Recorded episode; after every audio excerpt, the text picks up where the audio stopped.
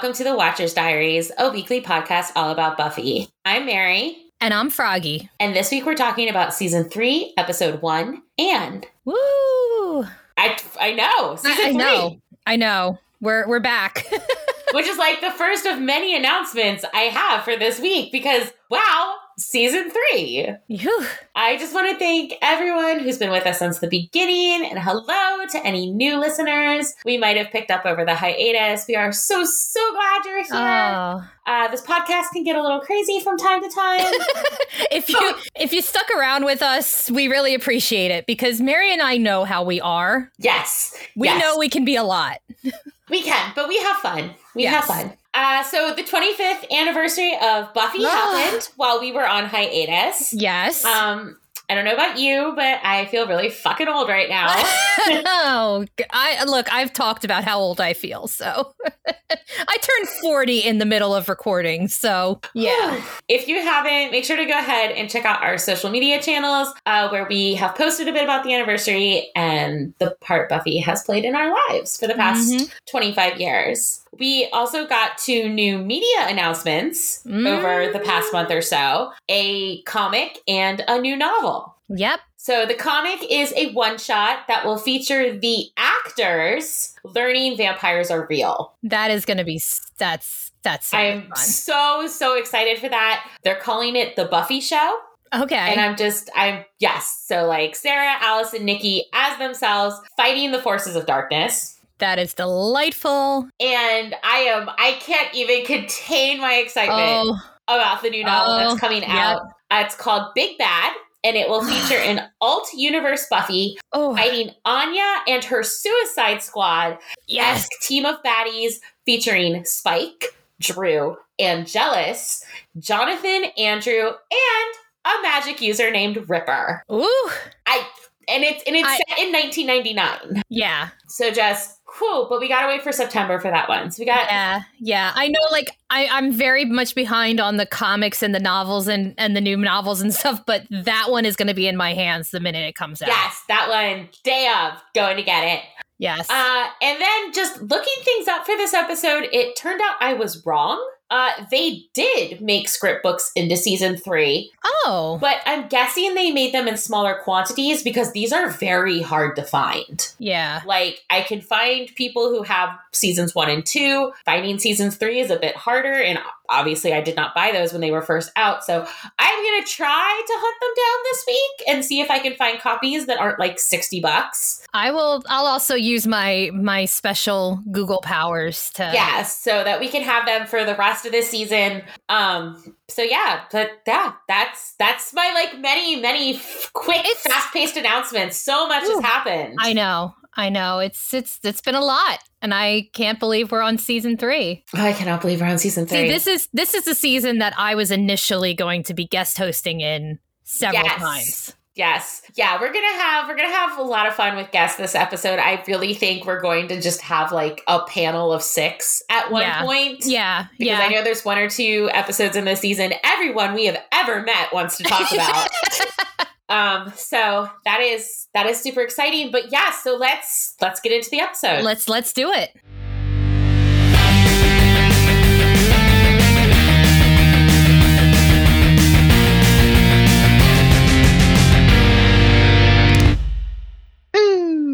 Uh, and it aired September 29th, 1998. And our synopsis is Buffy flees to the city where she and a runaway fall prey to a man with a devilish taste for teens. Willow, Xander, and Cordy go into the slaying business. Okay, it's it's not just me. The like first part of that description is a, a wee bit misleading. That's a bit misleading. Plus, the second part, like they left Oz out They did leave Oz out. I feel very bad about that. because Cordy doesn't come in until later. She does not. So, do we have any titles this week that aren't just Anne? We do have two. So Okay. in German, we have Trapped in the Underworld, Ooh. And in Italian, Secret Identity. Oh, I like Trapped in the Underworld. Yeah. That sounds So, very yeah. epic. Everything everything else was just Anne in multiple languages and different yeah. So- Like when it's a name, it's Yeah, yeah, those are always, but I like that both the Germans and the Italians always tend to be very extra Yes, I mean, trapped in the underground just sounds very epic. Yeah. So, yeah, and especially especially like from Germany where you have all that big, you know, I'm imagining some Wagner playing for Trapped in the Underworld. Yes. So shockingly, we get no previously on. They just go right into it. Yeah, instead we go right to the cemetery where a slow pan down reveals a hand starting to wiggle its way out of a grave. A newborn vampire beginning to rise. Another hand emerges, and then ahead as our vamp crawls his way out, only to be met by Willow. Standing at the foot of the grave, Willow, now with short hair, tells the vamp to come and get it. Though the moment he does, she regrets everything and starts backing up. I mean, it was a good she she had a good delivery. She did. She had a very good delivery. I'm very very proud of her for that, but she just couldn't follow through with it. That's when Xander grabs him. He holds the vampire or tries to as Oz emerges from the bushes pulling a stake from his jacket. However, before he can drive said stake into said vampire, the vamp throws off Xander's hold, escaping. And what promises to be a most epic move, Oz takes the stake, sizes up the distance, and tosses it, only for it to bounce off another grave and oh, fall to oh. the ground. This whole scene, this whole scene is such a great opening for season three. It's amazing. Especially when you know, we don't know at this point how serious Buffy's part of this episode is going to be. So, yeah. starting out with these three idiots in a very Keystone Cop type of situation where you know they're not going to be able to be as effective as one Slayer, but they just bungle it so badly. And you feel so so bad for him, but it's hilarious because you know it wasn't going to go well. It was not, no. And especially you find out that the vampire was a gymnast in his life. Right? He's doing all these flips and the vampire gone, the Scoobies collect themselves. Is everyone okay? Well, first off, Xander wants to know what was with the acrobatics. Oz replies that the vamp used to be a gymnast, which Xander declares makes him a cheater. That is unfair. it is unfair. Yeah. Also, coming, get it? he looks to Willow. The Slayer always makes a quip or a play on words. She thinks it throws the vampire off their game and intimidates them. You know, because she's smarter than they are. Okay, she didn't have much time to come up with something, but let him try doing it. Oz casually suggests this time it's personal. There's a reason it's a classic. As he gathers their things, Xander says, while they appreciated Buffy's fighting prowess, he thinks they took her punning for granted. Yes. Which is when Willow scolds him for using the past tense. They're not doing that. Past tense implies Buffy is gone forever, and she isn't. She'll be back. Willow is sure of it. People need to have more appreciation for puns, Mary. No, they don't. Yes, they do. No, they don't. I am just saying. Mm, false. Xander amends his statement. They took these things for granted in the past, but they won't when she returns. Willow then asks if they think Buffy knows school is starting tomorrow. Tomorrow! Oz looks a bit surprised by that announcement. Like the date has caught him off guard. right. Right, big day. Willow immediately frowns. The end of summer means she'll be busy during the week again, but only till three, and that's usually when Oz gets up. So Xander can't wait to see Cordelia. He also can't believe that he can't wait to see Cordelia. So cute. Willow, on the other hand, can't wait to see what their first homework assignment will be. Off Xander's look, she comments that they all have issues. I'll suggest they pack it in and the other two nod. As they walk away, Willow comments, How wouldn't it be great if Buffy just showed up tomorrow? Xander reminds her that she can't just show up, she was kicked out. Well, who knows, but she just wishes they knew where Buffy was. And we're about to find out. Yes. But first, this time it's personal. so, according to Google, this was kind of a theme when it came to the action movies of the 80s and 90s. Yeah, yeah, like he's like like Oz said, there's a reason why it's a classic. But the thing that likely made it so popular uh, was the fact that it was the tagline for the 1987 movie Jaws the Revenge. Yes, which is kind of hilarious considering it's a movie about a shark. Sharks need love too. and I guess they need revenge. They need revenge. Everybody needs revenge. so, where is Buffy? According to the next scene, she's on a beach standing by the water's edge when she's joined by Angel. Is that where she is, though? But we're going to get there. His arms going around her waist. She asks how he found her, and he says that even if he was blind, he would see her, which really doesn't answer the question.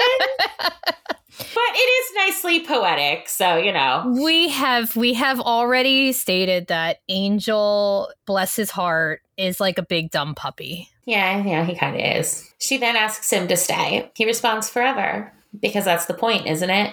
He'll always be with her, even if she kills him. Yes, yes. The beach is a beach of lies. Oh, it's, it's, I love how when it opens up again, when you when you think about watching this episode for the first time and it opens up with Buffy on this beautiful beach, you're like, okay, she's not doing so bad.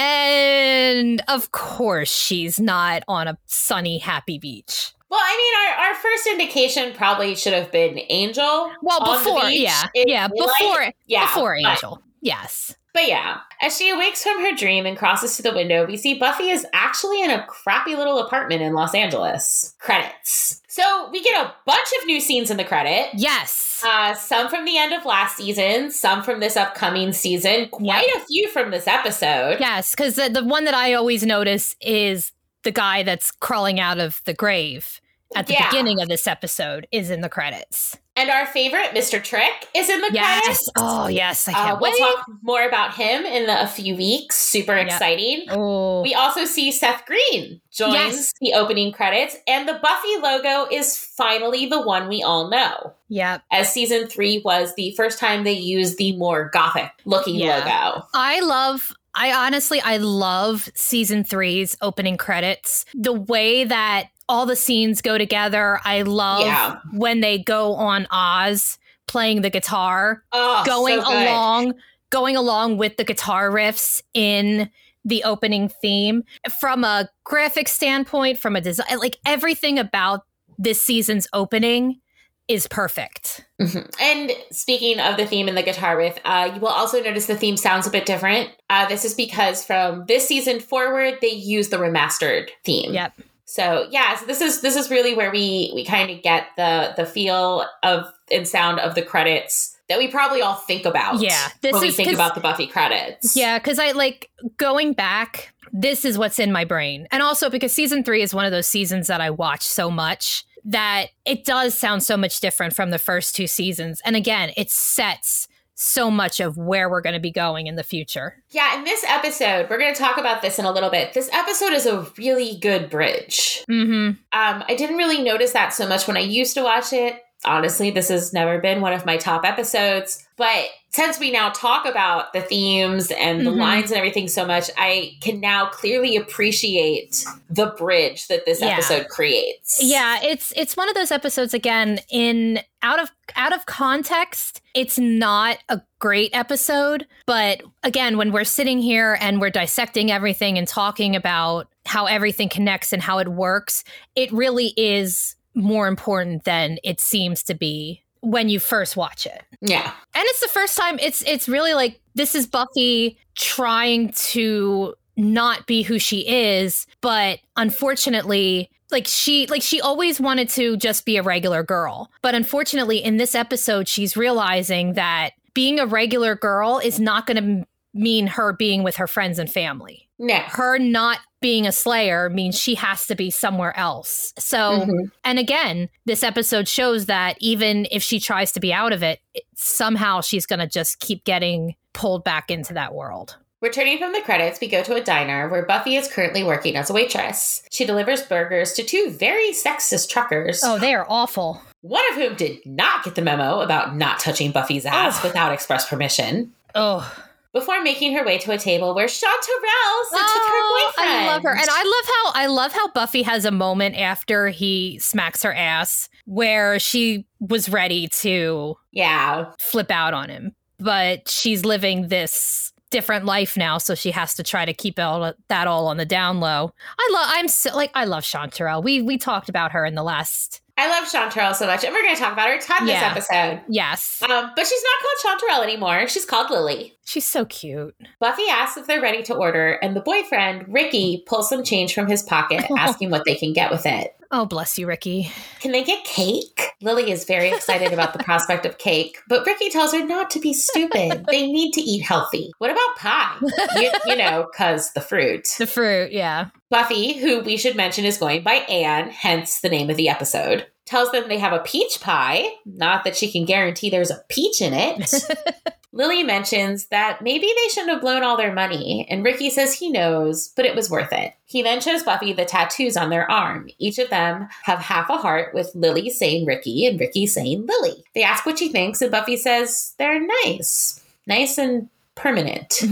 That's the point. Forever. That sentiment, the same one she heard Angel profess in her dreams, throws her. Mm-hmm. Enough so that Lily manages to get a good look at her. Have they met before? Buffy doubts it, but Lily seems sure. Where's she from? Saying she'll get their pie, Buffy takes their ticket over to one of the other waitresses and says she's not feeling well. Could they possibly cover? She takes off her apron and departs as we head to Sunnydale High. But first, that lady was way too nice about letting Buffy yeah. go home in the middle of her shift. She anybody really was. Anybody who's ever worked in a food service you would you would get your ass ripped apart if you tried to leave halfway through. No, you you would have to be dying on the floor for them to let you mm-hmm. go early. So I just want to say, uh, I know we talked a bit about it in Lie to Me, and we're going to talk about it more as this episode goes on. But I love Lily's journey. I love it too. Yeah, because it's going to continue. Uh, we're going to see her pop up a few times, I think, in yep. Angel. Mm-hmm. And so we get to see what she does with this chance that Buffy gives her at the end. That's one of the things that I've uh, again I've always loved about about Lily Chanterelle. Like so often in this series, you don't get to see the difference that Buffy made. I mean, you get to see it in in the Sunnydale High students, mm-hmm. but Chanterelle was not part of their school. No. She was just somebody that she found in a different situation. And the fact that they kept bringing her back and that you see what she goes through and how she basically turns her life around and and it's all because of Buffy. It's all because Buffy saved her in one episode. Mm-hmm. And then again, you get to see her here where Buffy gives her another chance. Also, Ricky is played by Chad Todhunter, who I was shocked to discover was in Winter Soldier. Really? Yeah, he's one of the weapon tech guys. Oh, okay. Uh, he's also been in Party of Five, The Fosters, True Blood, tons yeah, of stuff. He just has that. He just has that.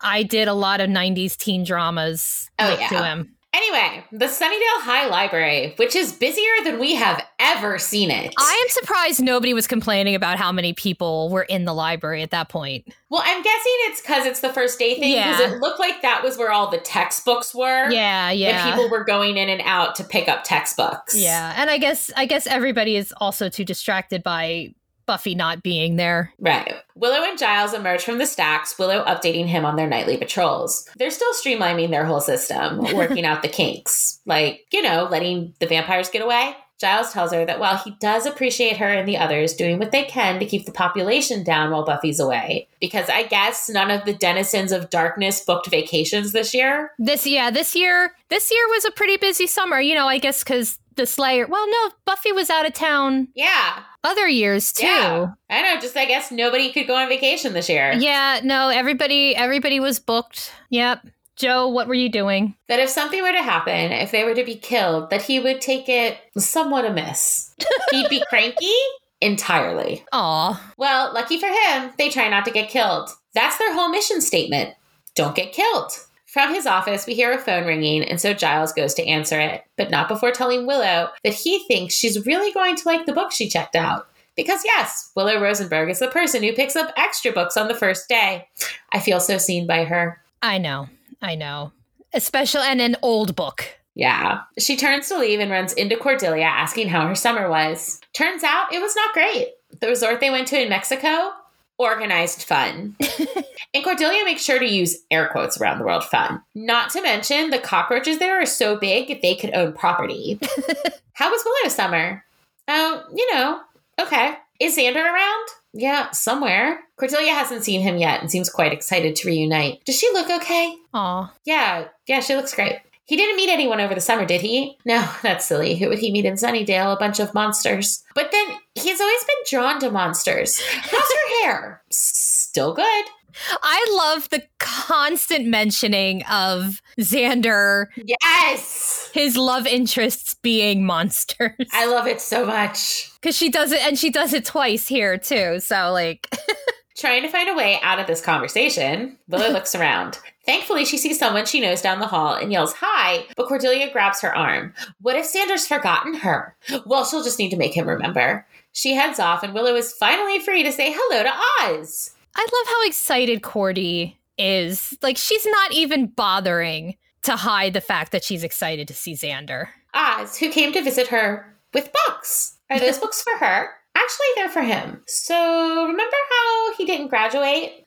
yeah, but that's what summer school was for. Remember how he didn't go? I love how in the middle of this conversation we get like kids dashing down the hall. Yeah. Just so like Mr. Cool Guy teacher I can love remind, can remind them that summer is over and it's time to be somber. I love him. I love like I wish we would have gotten more with him. Like I do love this whole scene because so often in shows that are back to school, you don't really get how hectic Mhm. it's supposed to be the first day of school. I I love that teacher too. Like I really really wish we would have had something more with him. I know. I was like, will we ever see Mr. Cool Guy teacher again? I know. Probably not.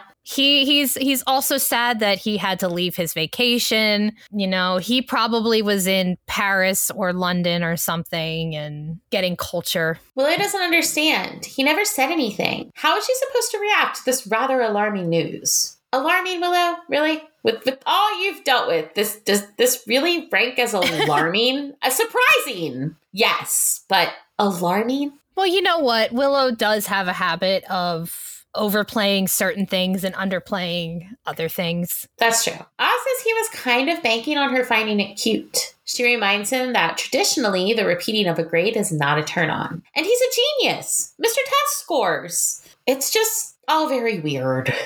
so the cute thing is out. Before she can answer, Xander crashes the conversation. Has anyone seen Cordelia? She's around there somewhere. Okay, because he doesn't want to come on too geeky, but he's excited. Like, really excited. There's going to be a lot of heat, so they may want to stay out of the way. and he's starting to sound super geeky, so he heads off to find Cordy, and Willow and Oz return to the conversation at hand. Or at least they try to. Xander immediately returns, but Willow heads him off, telling him that his hair is fine. cool. We take a brief interval as Larry passes by with one of the other players. Oh my him- god. I telling him that this year is going to be great for the football team. He's been doing the egg white thing, training. So if they can just stay focused, stay disciplined, and have not so many mysterious deaths, well, then this year's to rule. I love I love that scene with Larry.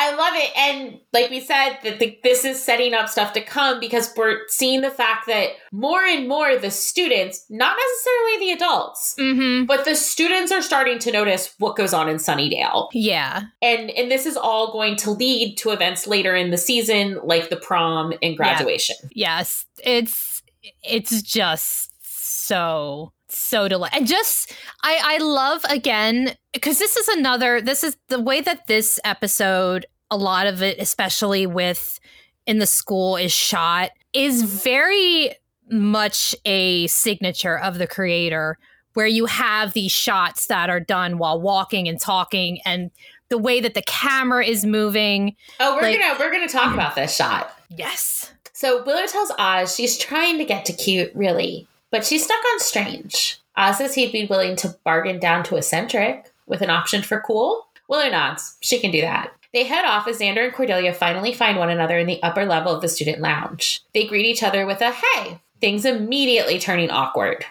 without any of the aforementioned heat. Xander asks if her summer was good, and she says, yeah, before he does the whole, cool, well, see you around thing.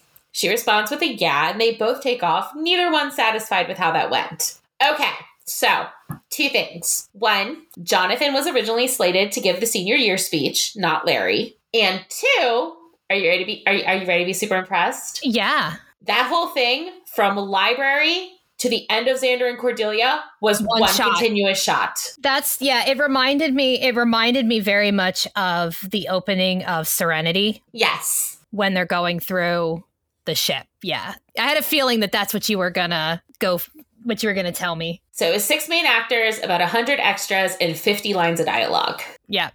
Yep. I do like I do like shots like that. It's Oh, I love shots like that. yeah. We're then back in LA in a scene that is the complete opposite of the overcrowded, bustling halls. Buffy sits alone in her quiet apartment, a can of SpaghettiOs in her hand. For a moment, she just sits, and it, it's heartbreaking. And it's clearly meant to be because we mm-hmm. go from the crazy wackiness of Sunnydale High, Willow and Xander both reuniting with their significant others, to Buffy alone. Just Buffy. No angel, no friends, just her. And that's interesting. And that ties into the what I mean by this being a bridge, because in a way, we are following up on that moment from last season. Yep. Because Buffy now has had all these things taken away from her. She's without her friends. Mm-hmm. She doesn't seem to have any weapons on her. And I do think that a part of her hope died with Angel. And so we take all that away, and we're going to talk about hope and desperation as the episode goes on because those are huge themes to this yeah, episode. Yeah, the whole thing.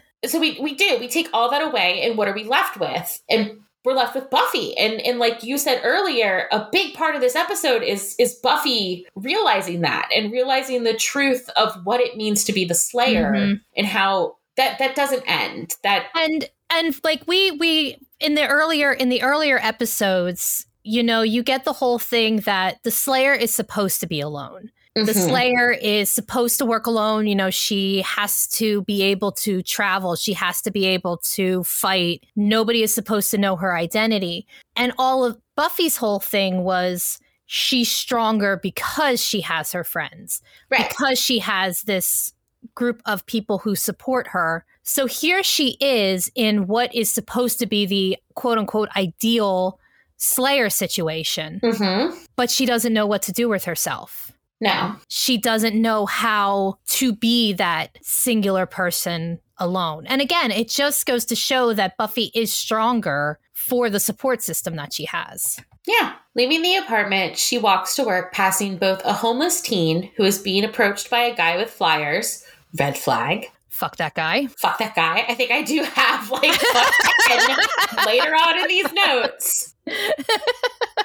and an older homeless woman cowering in the corner of a closed store's entranceway, muttering that she is no one. She's no one. Attempting to ignore her, Buffy puts her head down and keeps walking. In his office, Giles speaks to someone on the phone, the call he presumably got earlier. Thanking the person on the other end, he hangs up and grabs his coat and bag, telling Willow and Xander that he has another lead. A colleague in Oakland has heard reports of a young girl fighting off a group of vampires. There's a plane that leaves in an hour. Watching him, Xander asks, What makes this lead different than the last nine? There's a meal on this flight? Look, Xander doesn't want to be the poop of the party. but every time this happens, Giles gets his hopes up. And every time it turns out to be a big old raspberry, which makes Xander feel bad. Willow tries to save the whole conversation by saying that it's good Giles is looking, that they shouldn't give up. Xander thankfully picks up on this cue and agrees. Yeah, definitely. Giles says they have to try before dashing off. Left alone, Willow asks if Xander really doesn't think he'll find her. He says he thinks he'll find her when she wants to be found. That night, Buffy walks home from work. Lily follows, calling Anne a few times before switching to Buffy. Surprised to hear her actual name, Buffy stops and Lily catches up, promising that she won't turn her in or tell her anything. She guesses Buffy doesn't recognize her. Lily? No. Well, yes, but no. That's not. She used to call herself Chanterelle back when she was in a cult that worshipped vampires. Lame. She knows. Buffy tells her that she remembers. Lily says she saved her, saved them all. She never thanked her. Did Lily tell anyone who she was? No, no one, not even Ricky. She was just so surprised to see her there, but she'd never tell. She knows how it is when you have to get lost. The two girls begin walking together, and Buffy asks if Lily lives nearby. There's a couple of places abandoned. A couple of people stay there. So, how did Buffy come up with Anne? It's her middle name. Lily says her name is from a song. Ricky picked it. This just makes what happens to Ricky like I know more tragic because we all know if you name something then it means you got attached. Yeah, forever. Not that Lily belongs to Ricky; she's her own person. But I like to think these two crazy kids could have made it. I I really liked, even though like even though like later on you find out that apparently Ricky skipped out on his parole. Yeah. it's not the greatest, but he's like he really does seem to adore her. Like I when you first see them and she even says like she even says that you know later on like he would never leave her, he takes care of her. Yeah. You know, and and the thing is like you never saw any kind of that he would be that he's abusive. No. You know, so it just seemed like two idiot kids who, you know, found each other and really did care. You know, they they may not have had a great life together, but yeah, I I really did like Lily and Ricky. I know. I know. So yeah, like I I I am legitimately sad like later on when yeah. you find out. Lily says she's always changing. That chanterelle was part of her exotic phase. Buffy says it's nice. It's a mushroom. A mushroom? well, that's embarrassing. She's so cute. If it makes her feel any better, it's an exotic mushroom. Before that, Lily says she was following some loser preacher and calling herself Sister Sunshine. Buffy asks what they call her at home, and when she doesn't answer, clearly uncomfortable, Buffy says she likes Lily. That's cool for now. Stopping, she asks Buffy if she has any money. Not like that. It's just she knows this guy. He's having this kind of rave type deal in his basement, and they could go. She could show Buffy if She's kind of broke. Buffy's not too down with that idea. She mostly just wants to be alone. Lily didn't mean to bug her. No, no, it's it's not. It's just the idea of that many people. Buffy's not sure she's she does have money though. If Lily and Ricky want to go, then maybe she could meet them another time. Lily tells her no, it's it's fine, really. In the middle of this, a homeless man walks in between the pair, not saying anything. Lily says he's not very polite, and he stops at the edge of the road staring at them. Is he all right? He says he's no one right before he wanders into traffic. Dropping her bag, Buffy runs to save the man from being hit and ends up getting hit herself. The driver, along with several spectators and Lily, rush to Buffy. Is she okay? He didn't see her. Someone should call an ambulance. Buffy shakes her head, insisting she's fine and saying she just needs to get home. She takes her bag from Lily and hurries off, running into Ken as she turns the corner, causing him to drop all his flyers. Fuck Ken. Fuck Ken. Of course, since she is Buffy, she stops to help him pick them up. He asks where she's running to, but after getting a good look at her, says that maybe he should ask where she's running from. She's pretty new around there. She's got the look, though. The look? Like she had to grow up way too fast. What's her name? Anne. As she answers, she tries to move away, but Ken stops her, introducing himself and handing her a flyer. Turns out he runs a place called Family Home. He tells her to feel free to stop by. She may not be starving, as she clearly has a job and therefore a paycheck, but they don't just feed the body. Buffy assures her she's fine. Oh, really? Then why is she there? It's not a good place for a kid to be. They get old fast. Oh, Ken. Oh. Ken. I see what you did there, Ken. Yeah. Ken and and and all of that aside, like finding out later, like the whole deal, like Ken is such a fucking creeper anyway. Oh yeah, no, he is. You know, even like you know, and and and also because I like, and I've been watching a lot of Criminal Minds lately. You're like, even if he wasn't a demon, he'd be murdering these teens and selling their even, organs. Even if he wasn't a demon, he has that shady creeper thing going on. Like Ken not being a demon, he would be perfectly at home on Criminal Minds. Oh yeah. He says for a lot of kids, they come there having nothing to go home to, and this is the last stop. It shouldn't be that way.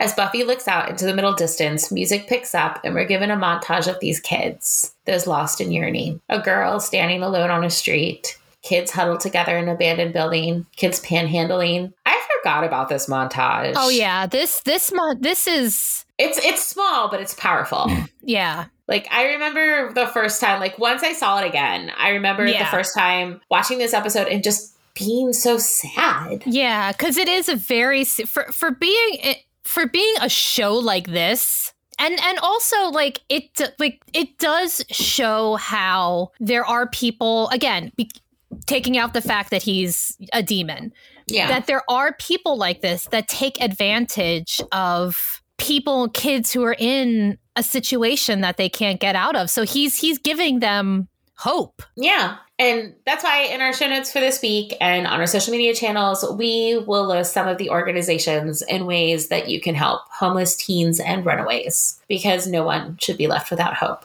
No. But on a more fun fact sort of note this montage will be used again during the pitch for Angel's series, and select images from it will be used in Angel's opening credits. Yes, yeah, because again, it takes place in LA. And also the song that's playing. Yes. During the. it's such a 90s. The like. Well, as we're about yeah. to find out, it's a very 90s yeah. coffee house kind of yeah. yes. song. Ladies acoustic, I call it. Yes, but first, uh, since this is the first time we really see Ken, we will take this opportunity to mention that Ken is played by Carlos Jacott, one of the very few actors to have the distinction of being on Buffy, Angel, and Firefly.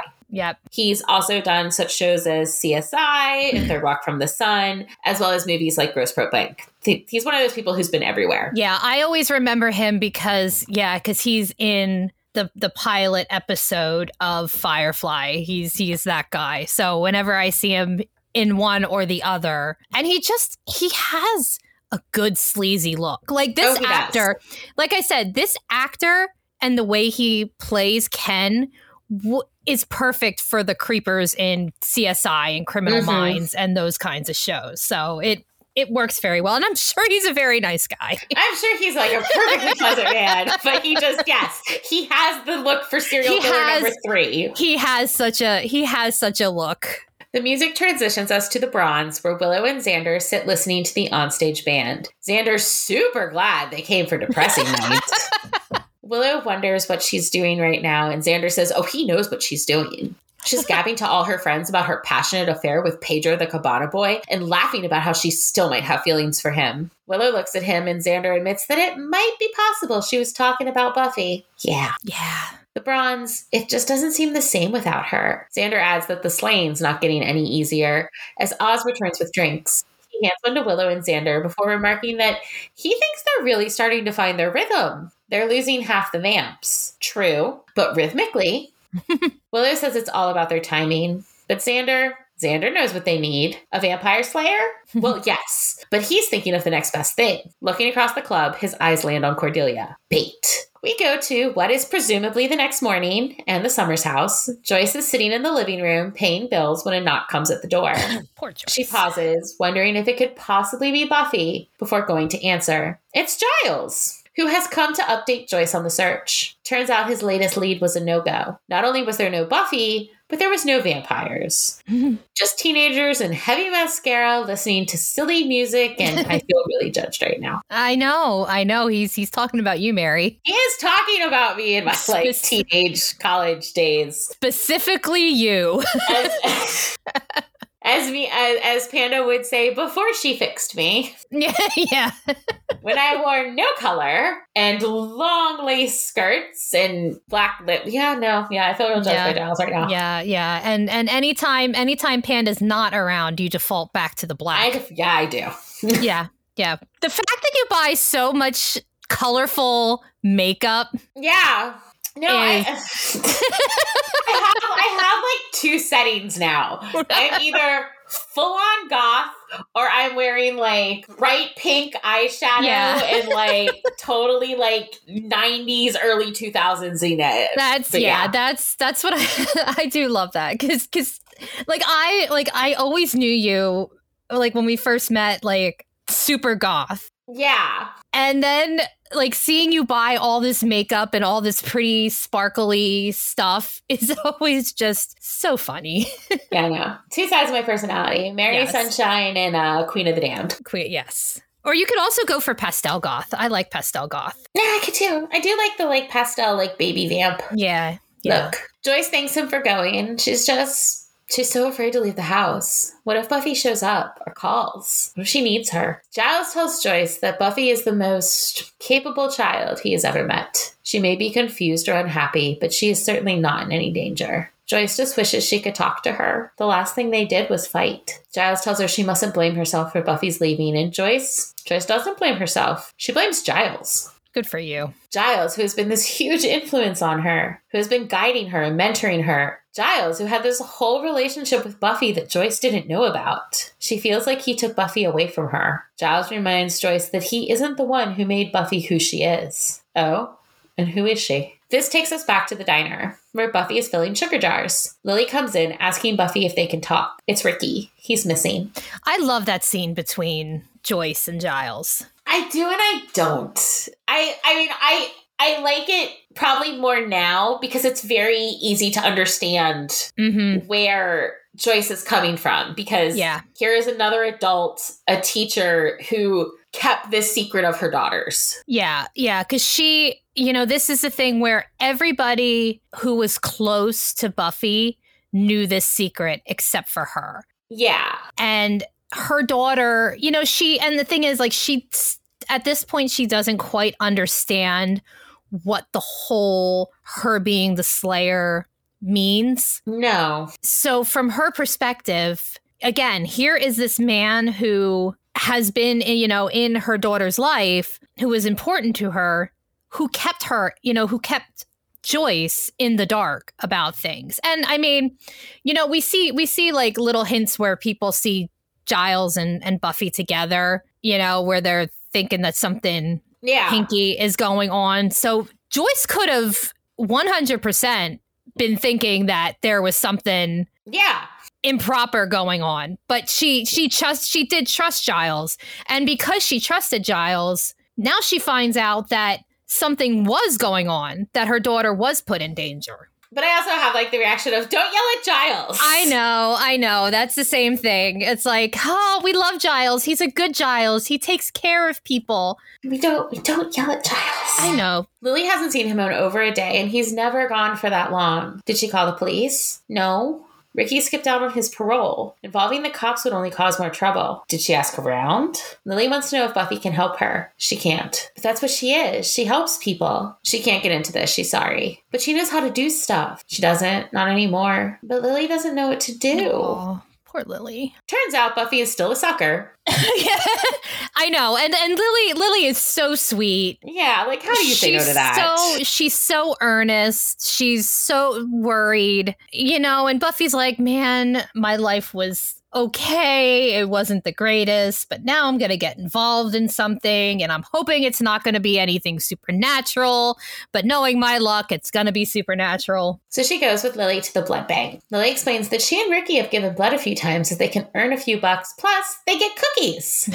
Buffy notices that Lily seems to be a fan of the sugar rush. It's nice. A nurse comes over and asks if they're there to donate, and Buffy says they're actually looking for someone. Ricky T? Lily says they come in together sometimes. Ricky, sure. The nurse knows him. He's not there. Does she know if he's been in the last day or so? She tells him to hold on and goes to check the sheet. While they wait, Buffy tells Lily that this will probably go faster if they split up. Okay. Can she come with her? Where did she lose her on the whole splitting up thing? Right. I'm sorry. Buffy says they can check out some of the places they frequented and then meet up back at her place later. The nurse finishes flipping through the sheets and tells them that she's sorry, but he hasn't been in. If he does come in, she'll make sure to tell him that they're looking. Buffy thanks her and the two head out. As they leave, the nurse watches them, her demeanor changing ever so slightly. Shady. So shady. The nurse is played by none other than absolutely famous character actor Mary Pat Green. Yep. Who has been on everything from Home Improvement to Saved by the Bell, Murder She Wrote, Married with Children, Wizards of Waverly Place, like literally anything yeah, Yeah, her she's she's one of those people that her IMDb page just it keeps, keeps going. Going. Keeps going. Yeah. Night falls, and Buffy searches one of the abandoned buildings. She walks around, weaving through various homeless people until she spots the guy she saved earlier, dead, apparently having killed himself by drinking Drano. There's a there's a Heather's joke in here, but I just I can't think of it right now. Going over to him, Buffy inspects the body and finds a tattoo on his arm, half a heart with the name Lily in the middle. Ricky? I know it's probably because they repurposed a set piece. Yeah. But when Buffy walks by this one area of the building, there's occult symbols painted like all over the wall. Not like normal graffiti or anything, but what looks like like runes and symbols. Yeah. And she doesn't even stop to investigate. You know what? Yeah, I mean they probably repurposed it, but also it's the goth 90s, so Yeah, no, it, it is. Yeah. Back at Buffy's apartment, Lily waits. Anxious, she picks up a small stuffed duck and begins playing with it, almost like how Angel toyed with Mr. Gordo. Mm-hmm. Buffy comes in, and immediately Lily begins asking about Ricky. Did she find him? Because there's this movie house he likes to go to. He knows a way to sneak around the back, and Buffy stops her, telling her that she thinks Ricky's dead, but he takes care of her. Aww. They were going to get a place. Ricky's cousin, he said he could get him a job at the car wash. Sitting down, Buffy says, There's more. The person she found, he was old, like 80. I that wasn't Ricky. She's sure it was. She's not sure how, but it was like something to drain the life out of him. Like a vampire? No, a vampire couldn't accelerate the aging process. It had to be something more like maybe it was something in his blood. When was the last time the two of them donated? Lily doesn't know. Is she sure that it was Ricky? Maybe it wasn't. Maybe Buffy tells her this is something she's just going to have to live with. But he didn't do anything wrong. Why would this happen to him? That's not the point. Buffy tells her these things happen all the time. She can't just close her eyes and hope they'll go away. Lily then asks if it's because of Buffy. What? She knows about monsters and stuff. She could have brought something with her. She didn't bring anything with her. and she didn't ask for Lily to come to her with her problems. all she wanted was to be left alone. And if she can't deal, well, then don't lay that on her. Lily leaves the apartment, and Buffy, well, Buffy looks a bit like her mother did after their own argument. Yeah. Like she knows she just said all the wrong things. Alone, Lily wanders the streets. She stops, leaning on a metal gate as the tears begin to fall. That's when Ken appears. Fucking Ken. Fucking Ken. God. Wanting to know if she's all right. She shakes her head and he tells her that it's okay. Maybe he can help. Can't. He says he knows they all think he's some big square handing out leaflets about hope. No, we think you're a creeper. Yeah, really. I'm like, no, I think you're a no. serial killer. No, I'm I'm pretty sure if if I saw this guy, I'd be like, uh, nope, you're a serial killer. Please fuck off. But hope is a real thing, same as despair. And hope can fill you up, fill that hole that you didn't even know was there. Lily shakes her head, beginning to say something about Ricky. Ricky? Is she Lily? This catches her attention and she turns to face Ken. Yeah, Ricky talked about her. He's seen Ricky? Sure has. He's with them now. But she said he was dead. Ken tells her that someone sure fed her a tall tale and then invites her to come back to the family home with him. No, Lily, run. He's got that Ted level of creepiness. Yes, yes, he does. Let them help her get all this straightened out. Soothed by the idea of seeing Ricky, Lily nods and lets Ken lead her away. Meanwhile, Buffy breaks into the blood bank, going through their when the nurse, who is still there, demands to know what Buffy's doing, she tells her just that, going through her personal file. yeah, Buffy doesn't even try. Which did anyone else notice these forms are marked to Sunnydale? Yes, and, yes. Not just that, but Sunnyvale as they have a typo on them. Yeah, yeah. No, I did. I I did notice that, and then when I was looking at at the wiki this morning, they even noted that in the in the goofs. It seems Ricky and a lot of the others were marked as candidates.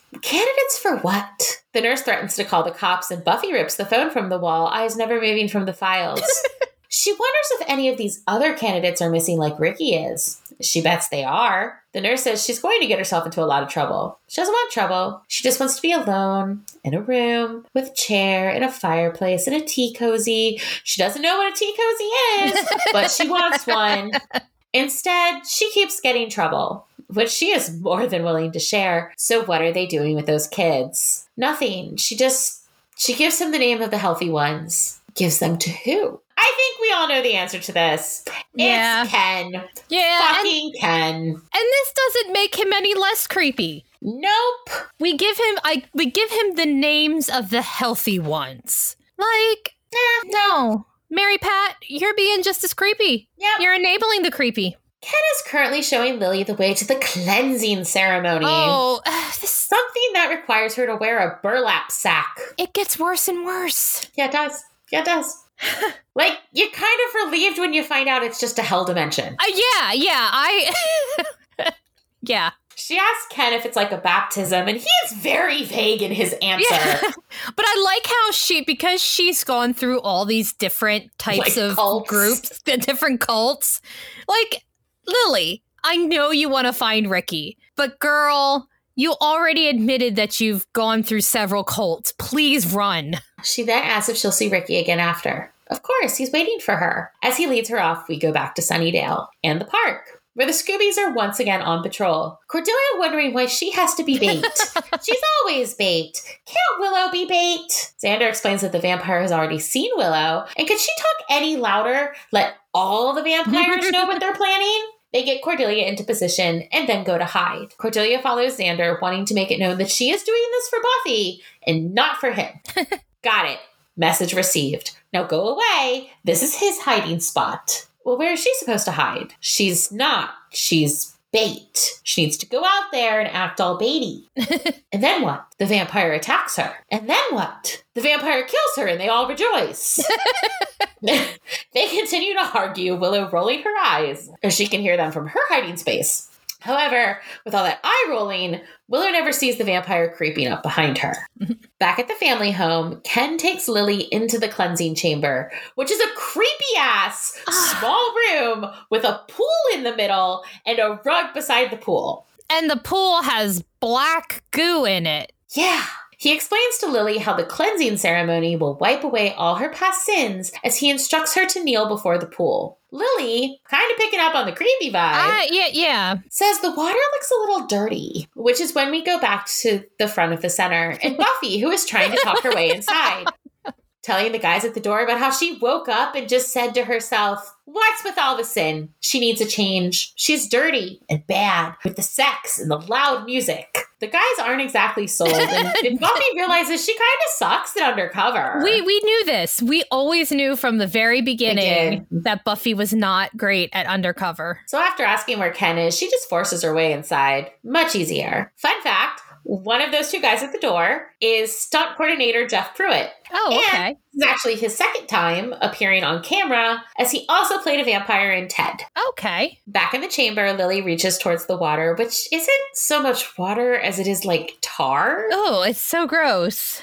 She dips her hand in just as Buffy breaks into the room. So what's the deal, Ken? How do you make him old? If I knelt by that pool on that weird, first of all, I wouldn't even get to that point. I would have told Ken to fuck off. yeah. But let's just say I, you know, got to that point, kneeling next to that and seeing that weird tar looking water substance, I'd be like, you know what? This is too weird. I'm out. yeah, no. Totally out. Actually, I might have been out at being put in a burlap sack. Right? Do you feed off youth? He asked Buffy if she really wants to know. Lily turns to see what's going on, but something beneath the liquid grabs hold of her. She gets pulled through, and Buffy goes to follow, but is stopped by Ken. The resulting struggle sends them both tumbling through the pool into what looks like a factory. The moment she's recovered from the fall, Buffy heads for Lily, checking to make sure she's okay. She's clearly doing much better than Ken, who lost his human mask in the fall and now is highly displeased because do they know how long it takes to glue that thing on? I love that. I do. I, as as much of a creeper as Ken is, I do love how mad he is. He calls for the guards as Buffy grabs Lily's hand and the pair take off running. As they move deeper into the factory, they discover just what's happened to those missing teens. Before them stretches a workhouse of doom. Kids and former kids, now adults and old people, being tortured, punished, and forced to do toiling physical labor. So, this whole scene, along with the music they chose, really reminds me of Temple of Doom. Yes. When yes. Indy finds like all the kids in the Mhm. mine, and I Yes. couldn't find anything that said if that was intentional or not. yeah, it really it really does have that feeling. Catching up with them, Ken welcomes them to his world before knocking out Buffy. He hopes they like it because they'll never leave. Uh, so, the stage directions for this main Hell Chamber factory floor read Carrie and David Kay blow their entire budget for the year, and Gareth can be seen in the corner weeping.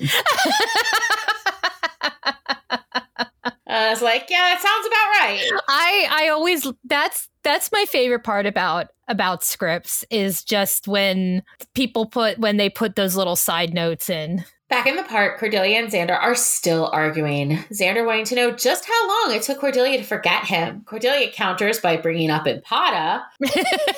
but before Xander can say anything else, they hear Willow scream, the vampire upon her. Along with Oz, they rush to save her, and Cordelia actually manages to tackle both the vampire and Xander, sending the vampire crashing onto the stake that Xander was holding. The vampire dusted, Cordelia and Xander begin to make out. I love the implication that somebody told Cordelia Mm-hmm. about Ampata. Like I'm imagining, and I'm imagining that it's that it's Willow because the two of them they oh, have totally got- Willow. they had gotten you know a little friendlier, and you know like now like Willow's like let me tell you some gossip about Xander, Oh, yeah. and just like you remember you remember Ampata. The exchange student, yes, mysteriously disappeared. who mysteriously dis- Yeah, yeah, she was a mummy. Buffy awakes in a cell. Coming to, she checks the wound on her head before checking on Lily, making sure she's still there. She is, huddled in a corner beside a rotted corpse. She said she always knew her life was headed this way, that she'd end up here. End up where? Hell? Buffy tells her this isn't hell, which is when Ken shows up. Fuck Ken. Isn't it? Because what is hell but the absence of hope? The physical, tactile manifestation of despair. Lily's right. She was always meant to end up here, just like Ricky, who sadly eventually forgot her. It took him a while. He remembered his her name long after he forgot his. Because you see, time moves differently there. A hundred years in their dimension is but a day on Earth. So he works them until they're too old and spits them out. That's kind of the plan, yeah. They'll die of old age before anyone can miss them. Not that anyone will. That's why he chose them. Buffy says he didn't choose her. No, but he knows her, knows her type, desperate to escape what she once was, to run away, disappear. Well, congratulations. She just got her wish. Along with some of the others, Buffy and Lily are taken to the factory floor. A guard tells them that they work and they live. That's it. They do not laugh. They do not complain. They do nothing except work. This is their life now. They are nothing no one. That's how that's how that's how it feels to work sometimes. like we don't live in a hell dimension, but that's how life feels sometimes. That's when he begins going down the line, asking each of them who they are. The first kid answers with his name and is beaten, an example made so that each subsequent kid, including Lily, answers no one. But then he gets to Buffy, who answers, Buffy, the vampire slayer. And you are? He goes to beat her, but she catches his club before he can. That gives her a weapon with which to take down the other guards. Once they're all down, she looks at the others, telling anyone who isn't having fun to follow her. she sneaks them through the floor, leading them to a stairwell and telling them the plan. When the guards leave, and they will leave, Lily needs to take the others and lead them up the stairs quickly and quietly. Lily's not entirely sure. She doesn't want to leave Buffy, but Buffy tells her she can do this. She knows she can. Alarms sound and Buffy tells them to go. Lily quickly runs back to tell Buffy sorry, you know, for blaming her, just in case they die and all. just like that. Just in I case know. we die. Just in case we die. Then she's off to help the others, and Buffy is leading the guards on a chase through the factory, complete with some awesome and pole dancery type acrobatics. Yeah, yeah. We got some we got some good stuff going on this time. The chase ends on a platform where Buffy beats the shit out of several guards, first with just her hands, then with a hammer, and then with a hammer and a sickle, which we will talk about more at the end. Yes. While this is happening, Lily is still helping the others escape, and Ken Ken is not happy. Humans don't fight back. That's not how this works. I love how I love how disgruntled he is. Like he is so disgruntled he did like this actor is so subtle uh, like he's so bland he's so dry and it's such a change from a lot of the demons that we get that are just like oh oh i'm scary i'm scary like he's still a big fucking nerd yeah. No he is a, he's just a disgruntled hell worker. He he's he's like his factory. he's like i have shit to do and you are ruining it. Buffy continues to fight the guards as Lily leads the teens down a narrow chamber, which I think contains a conveyor belt with bodies again, it's all very reminiscent of the kids escaping the mines. Yeah, and, and we we don't even really know what the factory is supposed to be. Yeah, that struck doing. me as like odd, but again, I guess it it's, wasn't really important the yeah. thing, but it wasn't like we're taking them to. Do, it's literally like kids are just hammering anvil. yeah, there's no that you could see, but again, yeah, not important in the grand scheme of the episode but it, it's still fun. It's still funny to consider, like, what the fuck is this factory doing besides working yeah. kids into old age? Actually, I think it's. I feel like it's. It is definitely a metaphor. oh, it's it's one hundred percent a metaphor. Yeah. However, before Lily can get away, Ken grabs her, dragging her back towards the floor. Seeing no break in the line of guards, Buffy gets them off her enough that she can make a break for it. But as she nears the way out, Ken appears a knife to Lily's throat. If one fights, they all die. What she did it was not permitted. Yeah, but it was fun. Letting Lily go, he points the knife at Buffy. She has guts. He thinks he'd like to cut her open and play with them.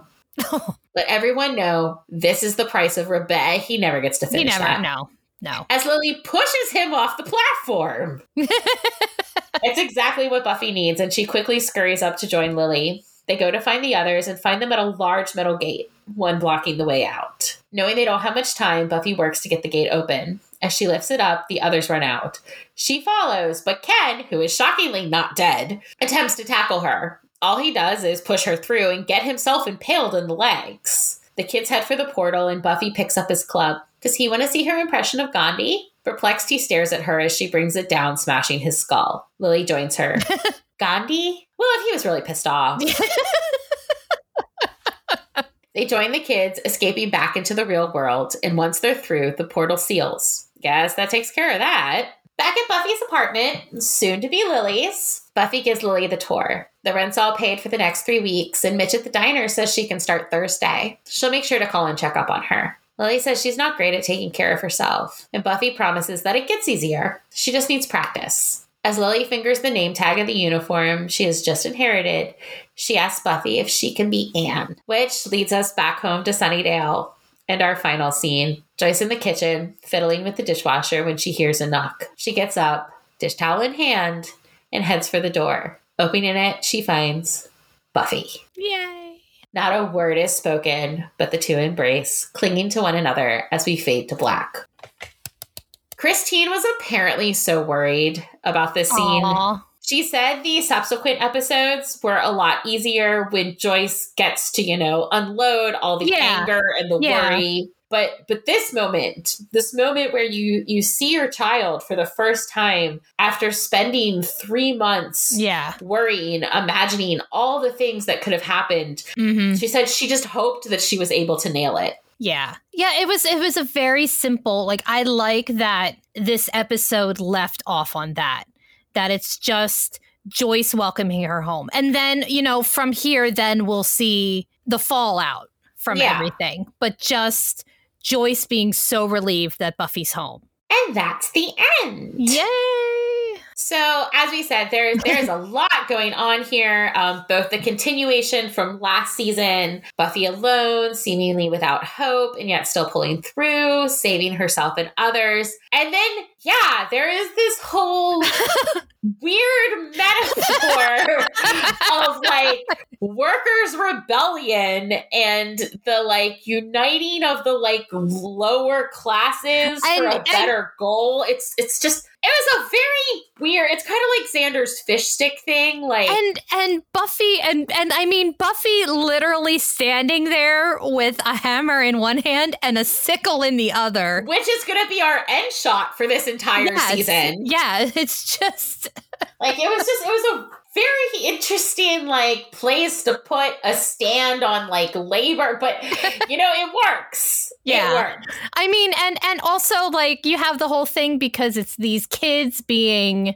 you know, being used, and there was a lot going on in this episode. And and again, like with this episode, all of the all of the symbolism and everything, like I didn't really catch it. No, you don't when you watch it as a teenager. Yeah. Yeah, But but, now, then when you're and and then when like then when Mr. Froggy and I were were watching it, I'm sitting there like, oh my god, like literally smacking you in the face, her holding a hammer and a sickle.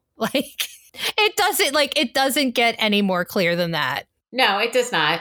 Uh, so random, but someone did the math. So if this demon factory has a few dozen workers who die after a single day on Earth, that means they kidnap about 11,000 people a year, Whew.